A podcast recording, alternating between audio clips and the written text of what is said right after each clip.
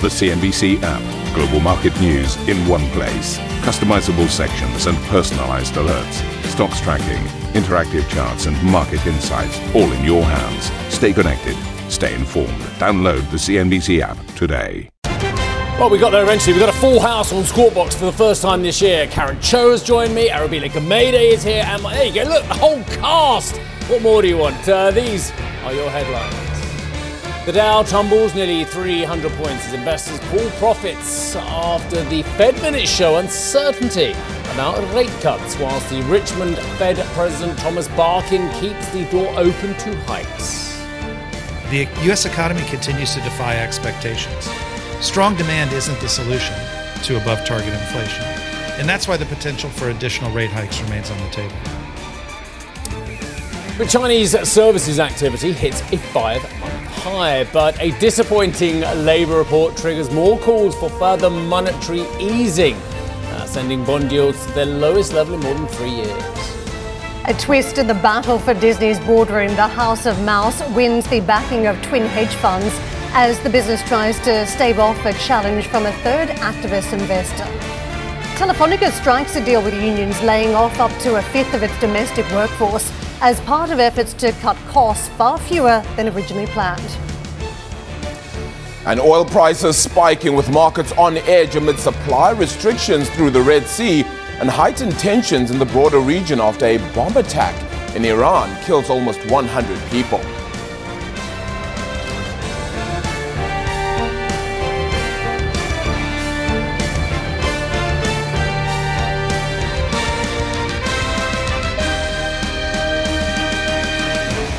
A warm welcome and happy New Year to Karen Tso. How Happy are you? Happy New Year, fantastic. I've you been finally dragged yourself from the Alps. I've been sliding down slopes, but apparently not the other one, uh, the only I, one I, out I hear you were very, very elegant. It was like Franz Klammer all over again. But I'm going the That's same older viewers. same direction of markets. You know, we start at the peak, Oh, very good. and then we start to slide. Yeah, do you think they're a bit? Pe- I mean, on the piste. They're a bit pieced off, aren't they? They Let's be honest about pieced it, because they didn't get what they wanted already from the Federal Reserve. So they're having, little, I think, a little bit of a hissy fit. If I, I can say. tell you there are ways down a slope and there are ways down a slope. Yes. So let's see how we get down as we climb off the peak. Is it going to be one of those nice um, swivel turns, nice parallel turns down, or is it going to be one of those sort of clutch on and get moments. dragged back down the mountain? It's only the expectations from the market that has gone wrong so far this year. Actually, nothing else. If you look at the data of the last 24 hours, I know we're going to talk to this uh, with our guests and, and, and throughout the next days and weeks, but the fact of the matter is the data is beautifully behaved at the moment. It's only the fact that the market wanted more from, they wanted, oh, you, we discussed rate cuts for March. For the start of the first quarter, you know, or the second quarter, the fact of the matter is the market has asked for 150. The Fed has said we think 75, but the market said we want it now. It is that petulant child once again. I think the communication's been somewhat of an issue too. I mean, for mo- most of last year, we were not allowed to talk about the rate cuts. It was Yes. too soon, it was premature. The Fed wasn't uh, really wanting to open that uh, avenue of conversation. And not just the Fed, the ECB as Because well. they got transitory very wrong to start with. Exactly, and you know, and let's just put the ECB right in there. The conversations we've had from Annetta, our correspondent for the ECB, saying, "Look, it's too early to talk about rate cuts." If we're talking about a year this year where we are looking at rate cuts, why was it too early to talk about it last year when it's part of the discussion point? Now I think investors are saying, "Well, just how many we're we getting?" And the Fed's trying to push back, and we saw that in the minutes yesterday. It's not as many as you anticipate. Uh, 150 odd basis points the market's looking at. The Fed saying 75 basis points. It's not the same amount. So someone's wrong, and that gap has to be closed. But for me, there's still a communication issue as to whether the landing is going to be smooth. The Fed is communicating that it will be, and that- many in the markets believe it's going to be a perfect landing as well. But uh, just how many rate cuts are we going to get based on that economic situation in the job market? said there. Uh, the two comments you just made are juxtaposed next to each other. A beautifully smooth landing does not equal aggressive emergency rate cuts. If the economy is Exactly, relatively robust, uh, and there is no crisis in the jobs market, and actually inflation is tamed, and actually the market can land beautifully. And, and like the, for instance, we saw the, the ISM data yesterday, it was a little bit of an uptick for manufacturing, so a welcome relief there as well. If that is the case, you're not going to get the very, very aggressive rate cuts that come from the back of a concern about a recessionary scenario. So far, what has held up, it's been a real prop, has been the labour market, right? And if we see that market turn aggressively, which is why I think the market's very much looking at the non farm payrolls report this week, but if you start to see a wobble taking place in the employment market, then all bets are off in terms of this psychology around a soft landing. Superb. Right, well, let's crack on then, because I know we've got uh, Neal Wilson waiting to uh, chip in on this conversation. Uh, Fed officials expect interest rates to remain high for some time, according to minutes from December's uh, meeting, raising doubts that the central bank will start cutting from March. By the way, Goldman Sachs' copy uh, overnight said, yes, we still think they're going to cut in March. Uh, the Fed's dot plot has signalled, as Karen just discussed, three rate cuts this year, with the market pricing in the first cut for the end of the first quarter. Officials officials cited an unusually elevated degree of uncertainty, absolutely, uh, regarding the policy path, further muddying the water for the market. Job openings in the United States fell to a nearly three year low. They're still higher, by the way, than pre pandemic. Just want you to know that. It's still better than pre pandemic in terms of job openings. Anyway, they fell to a nearly three year low in November as demand for workers cooled, according to the uh, JOLTS report. Job openings stood at 1.4 to each available worker. Meanwhile, US manufacturing, as I discussed, uh, activity contracted for the 14th consecutive month in December. The ISM manufacturing, though, did come in at 47.4. Now, that was a rise, as I say, from the November level, but remaining in contraction. The Richmond Fed president uh, is Thomas Barkin, and he warned the Fed could hike again. I don't. Does he mean it? Anyway, they could hike again amid robust consumer spending. This landing could be delayed. The U.S. economy continues to defy expectations. Consumer spending is over 68% of the economy, and it's hard to make a case for a pullback as long as equity values are high and the labor market remains as tight as it is. Longer term rates have dropped recently, which could stimulate demand in interest sensitive sectors such as housing. And while you might think this would be a first class problem, strong demand isn't the solution to above target inflation. And that's why the potential for additional rate hikes remains on the table. So a soft landing is increasingly conceivable, but in no way inevitable. Uh, Neal Wilson is the co CEO of EJF Capital. And I did something off air. I, I, I, very rudely interrupted him because we had the end of that sound. So, what I'll do is, uh, rather than starting on the Fed, I'll, I'll start where you want to start because we, will we'll talk about the Fed in a few moments' time. But, but, but in terms of what the investors aren't necessarily attuning themselves to, you added in just off camera there uh, the political situation, plus the bit I'm interested in is, is what you didn't get to say because I interrupted you. Well, uh, first of all, thank you very much for having me. Uh, Happy New Year. Um, no, I think I think uh, the political aspect of 2024 is very important because the Fed historically has tended to more raise rates as opposed to decrease rates in an election year. And in 2024, in January, you're going to have two primaries. You're going to have the Iowa caucus and you're going to have the New Hampshire primary, South Carolina primary. By March, you may have your lineup. Wow. And I think that the Fed will absolutely try to be independent in terms of their presentations. So that would be that would say err on the side of the 75 basis points cuts to the 150. You're going to be on the you're going to be on the more conservative end. Um, I do think that there is a there is a very if you're a better you would obviously go with Trump versus Biden and Trump win on the on the national polls. Subject to the Supreme Court coming to his rescue in Colorado. I, I think they will. I think that one's actually quite yeah. that one's quite, quite because certain. it has a Republican bias to it. It, it does. Republican appointed judges, that is, yeah. Indeed, indeed. And, and also there was no uh, due process under the 14th Amendment. You know, it's getting legalistic, but I, I, do think that's an easy one. That, that's either 9081. That's, that's, okay. not, that's, that's not difficult. But I think in terms of as a market participant, um, you're going to have two primaries in January. You're going to have the Iowa caucus and you're going to have the New Hampshire primary. And the Iowa caucus is not very telling, but the New Hampshire one is, and then South Carolina. So if you're a, if you're a real better, you would say there is a chance that Biden steps down um, and that you have Gavin Newsom as your nominee. That would be the extreme view. And then, you know, um, Nikki Haley can draw an inside straight because she is doing very well in New Hampshire. Um, and if she actually pulled out a win, then it gets interesting because her home state is South Carolina, the next one. Highly unlikely, but it's possible. And I think from an investor standpoint, if you have Biden versus Trump, you're going to have a mixed Congress most likely Democrats will probably pull back the House, and the Republicans have a lucky kind of setup for the 2024 election. So there's more Democrats up for reelection than Republicans in swing states. That would be a split Congress. So a split Congress means no fiscal change. Um, it means the Trump tax cuts that expire in 2027 can be reinstated and they can be used as a kind of a, a way to negotiate um, you know, some kind of deal for the for the for the economy. So so again, I would I would err on the side of the 75 basis points as opposed to the, the 150 because of all that. It's fascinating that you're pulling the politics straight into the conversation as we begin 2024. Do you think the markets are also thinking, look, it's going to be a bumpy year with the presidential elections? Is that why we're seeing a sell-off already? Yes, and, and look, I, will use a little local Luke Littler effect, right? I mean, at the end of November, you know, we, the, we, need to tell people who Luke Littler is. I didn't even know who he was until about 24 hours. I this is a 16-year-old gentleman who um, uh, has come very close to winning the World Darts Championship. Is that right? It's 16 years of old age. No America don't even know what darts is. No, they no, think it's just. Neither do I, to be but, fair. But but but the. But the point is, at the end of November, the market was saying the first rate cut will be in May. Then we had the Santa Claus rally.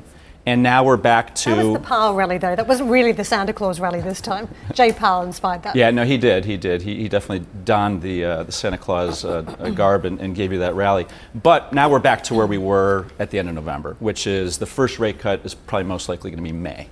Um, and, and I think that you're just getting the hangover effect um, and, and profit taking. I think that's what happens. So I, I think it's going to be a very, uh, you know, it could be a positive year in the market. I think as rates, once they start stabilizing and slowly come in. But again, I would err on the side of May as the first one, and they're really not going to want want to rock the boat, the Fed. As you talk about a, a positive year in markets, is it going to be a year of breadth? Because last year was such a narrow rally, a, a handful of stocks, seven, seven stocks, seven names. Does the rally extend out around, around various different sectors now? Um, I think so, and I think you're also going to see as rates come in, there's going to be some interesting areas like REITs, for example, which mm. rely on the high leverage. So as rates come in, that'll be an interesting area. Um, I think that there's also the, you know, we, we specialize in financial, so I'd say again, I, on the bank side, there's the Basel III endgame that affects just the biggest banks in America. Um, and so, kind of the, the smaller banks will, will have some, some potential uh, because they're not impacted by that. Um, uh, so it's non-bank financial institutions and it's small banks that will benefit. Um, so I, th- I, think those, but in terms of the, the breadth of the market, as rates come in, uh, you know, people have taken their profits on their growth stocks. You know, growth will be will be kind of coming back into vogue as opposed to the value we saw at the last last quarter of uh, 2024, 2023. So, I'm sorry. So, so growth so I mean, we're looking at you know five of the biggest names on the screen there um, with their enormous rallies last year, and uh, there were others amongst that. You know, the Magnificent Seven also had extraordinary. Rally. So, sorry, do those stocks actually go down as we say rotation? They remain stagnant, or, or actually they just uh, are underperforming compared with other stocks? No, I think they'll. I think they'll perform well. I think you're seeing the profit taking on these names. We saw profit taking for th- about three weeks after. I mean, the profit taking is minuscule compared to the levels they've got to. I mean, where's NVIDIA? Let's have a look. Can we have a look at NVIDIA? Uh, can you put NVIDIA up, Adam? Uh, oh, there we go. 239%, right. even after the profit taking. Right, right. No, no, it's, it, it is quite extraordinary. Look, the AI, uh, the AI phenomenon is, is a real one in our view. Um, but should should Nvidia be up another 200%? Of course not. But I but I do think to answer Karen's question, I do think you'll see a broader um, yeah, well, you've been in this. I don't know how long you've been in this business, but I'm gathering. I would say you've been around a couple of decades plus as well. You, you, how many times have you recommended buying stocks that trade over 20 times sales? Not often, because we're more value oriented. Exactly. So uh, you know, so, so, you know, very sober, great judges of the market you're not losing your head over these stocks, are you? No, I mean, look, a lot of it's retail driven. I mean, let's let's be yeah. let's be um, kind of kind of coy, not not be coy about it. I mean, it's retail has driven up the, the big seven in many ways, but it's also fundamentally who wins in this AI uh, in, in, the AI implementation. It's going to be the folks who have the data, and, and the names you just put up there mm. are the folks who have the data, and and they're going to benefit and I think you're also getting, at least in the US, you're starting to get a movement towards AI regulation. Europe's been a little bit ahead. Uh, Rishi Sunak's been pushing it. I, I, think that that regulatory world, it always helps the incumbents. And so I think that just shouldn't be lost on people.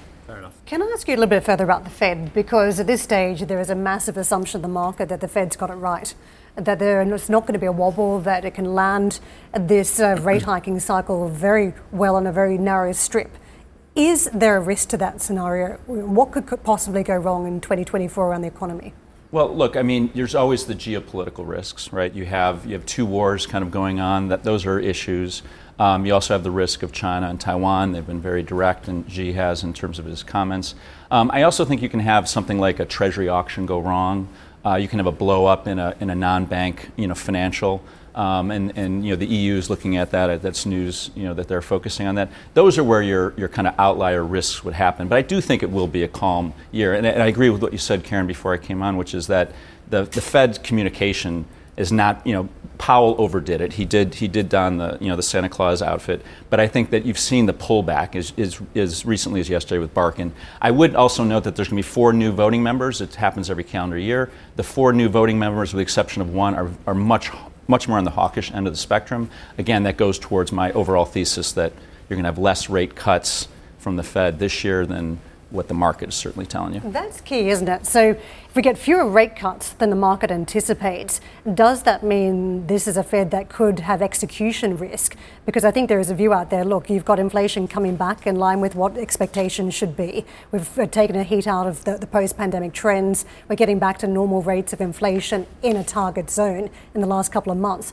Does that mean if we've got more hawkish members at the Fed, that they could actually get it wrong. They could remain in too restrictive territory for the economy. They, they could, absolutely, and especially again because it's an, uh, an, election year. What I would point out to the traders out there is that you're before the the March 20th Fed meeting. We all we all believe January 30, 31 they're not going to raise rate. No one believes that. Uh, even the most exuberant among us. But in the March meeting, between now and then, there are going to be three payroll prints, including the one tomorrow, um, and there's going to be three CPI prints. And I think those data points are what traders should be focused on in terms of day trade. You know, people are focusing on, on short term trading. Got a lovely piece in the Atlantic Council um, web that um, John Lipsky and Sophia Busch has written as well. Um, very interesting. Over the past 60 years, the majority of leading economists, both public and private, how many of the last eight recessions have they um, predicted? It's going to be more than eight. no. Well, I, I, yeah, here we go. No, they didn't predict one of them. Right. Uh, according to John Lipsky and Sophia Busch, this is again, um, our producer Britt gave me this one. Um, over the last 60 years, the majority of leading economists, both public and private, have failed to predict every single one of the eight recessions we've experienced in the United States. Not saying the market is right, not saying the market's wrong, but I think that's a very interesting stat from uh, John Lipsky there uh, and Sophia Busch. Lovely to see you, and I look forward to seeing lots more of you uh, joining Karen myself and the team uh, on Squawk Uh, Neal Wilson, co CEO of EJF Capital. And just on a programming note, our US colleagues will get further insight into the strength or weakness, whatever it may be, of the US economy when they speak to uh, Nela Richardson, the ADP chief economist. That interview is at 14:15 CET today. And what I'll do is I'll make sure we get a bit of sound from Nela because she's an excellent voice on the labour market. Arabile. Well, Steve, coming up on the show, Chinese services activity grows at the fastest rate in six months. But it's all not it's not all rosy for the world's second largest economy. We'll discuss more after the break. Plus, recent supply disruptions and a green transition push copper to shine bright in 2024. We'll have more from the commodities corner later this hour. And later on the show, we'll bring you developments from the Israel Hamas conflict and comments from Hezbollah when we're joined by Professor Yossi Mekelberg, Associate Fellow at the Middle East and North America Program at Chatham House. That's at 1045 CET.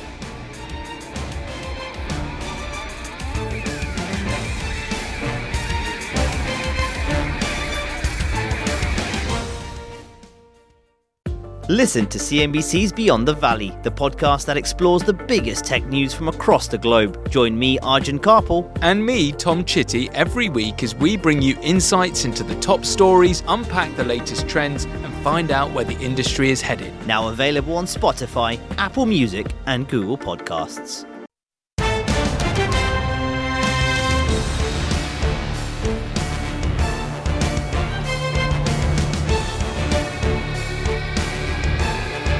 China's services activity posted its fastest expansion in five months in December. The Caixin Services PMI rose to 52.9, the highest reading since July, boosted by growth in new business and a resilient foreign demand. Let's get out to Lin Lin for more. Lin, just walk us through these numbers because they come in contrast to another reading on the services sector recently.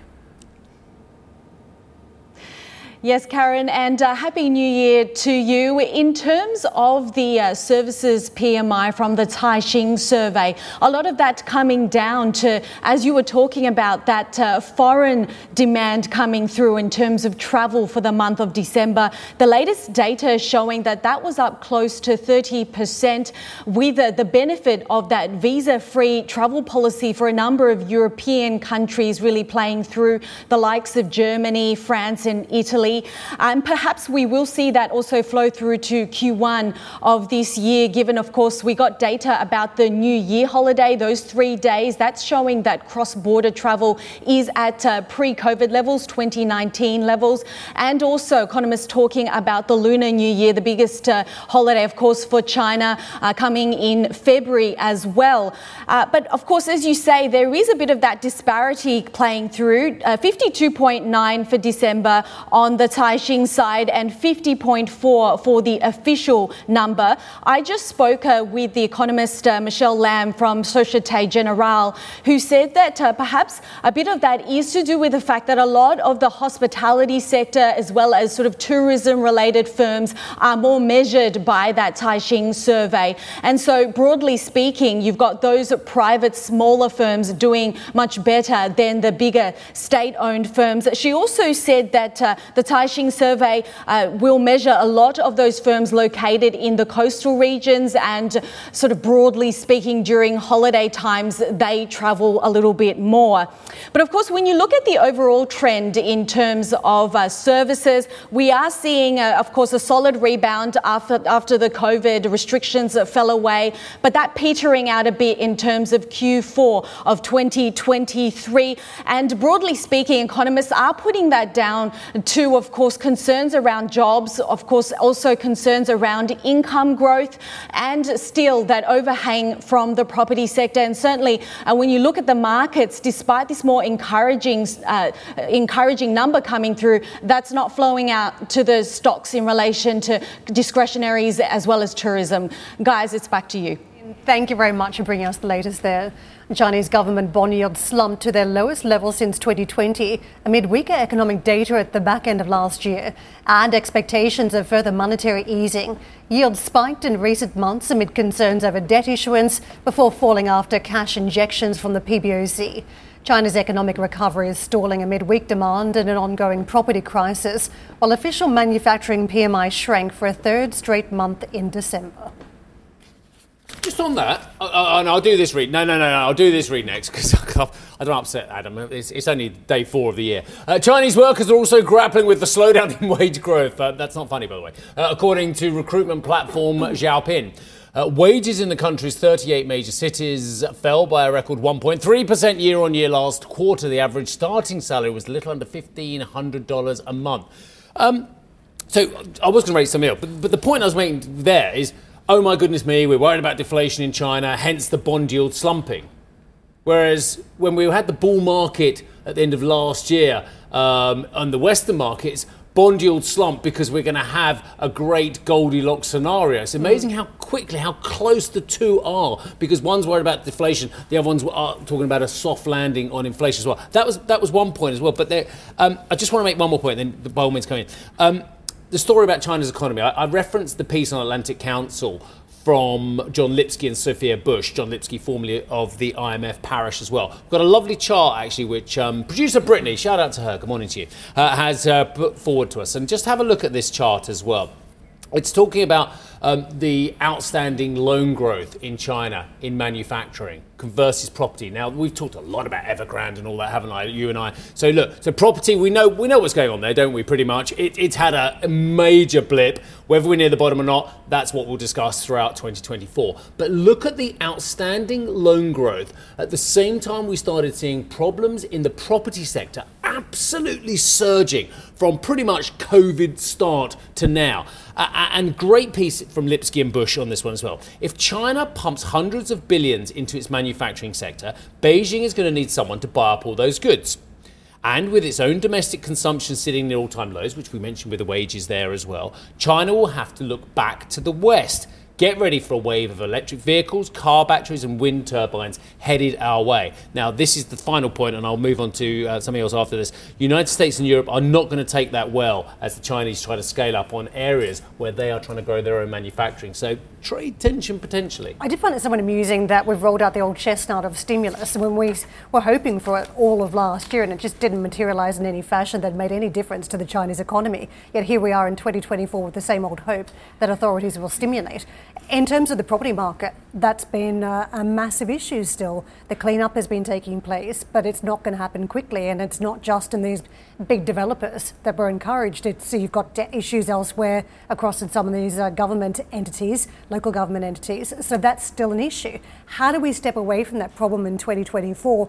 Isn't it a longer term problem? And I wonder whether China can simply just grow its way out of some of these issues by selling to the West. I would argue that if you see the stimulus, you fuel the further problems that have already been in the property market, and you're going to see pressure again on bond markets in the opposite direction. So the, the lower bond yield has been actually quite kind of supportive okay. for China in 2023. Yeah, I mean, the only thing I say is show me the money. Who, has got the money? I mean, you, you talk about China. I'll, I'll say globally, who's got the money to stimulate? Whose debt to GDP sponsors more heavy fiscal spending? Possibly the Germans, but we saw at the tail end of last year they can't do it because the Constitutional Court breaks on increased debt. Well, they're back in force as well. So who who has the firepower can do it legally or politically, and it's a tricky one. Thank you for listening to Squawk Box Europe Express. For more market moving news, you can head to CNBC.com or join us again on the show with me, Steve Sedgwick, and Karen Tso, weekdays on CNBC.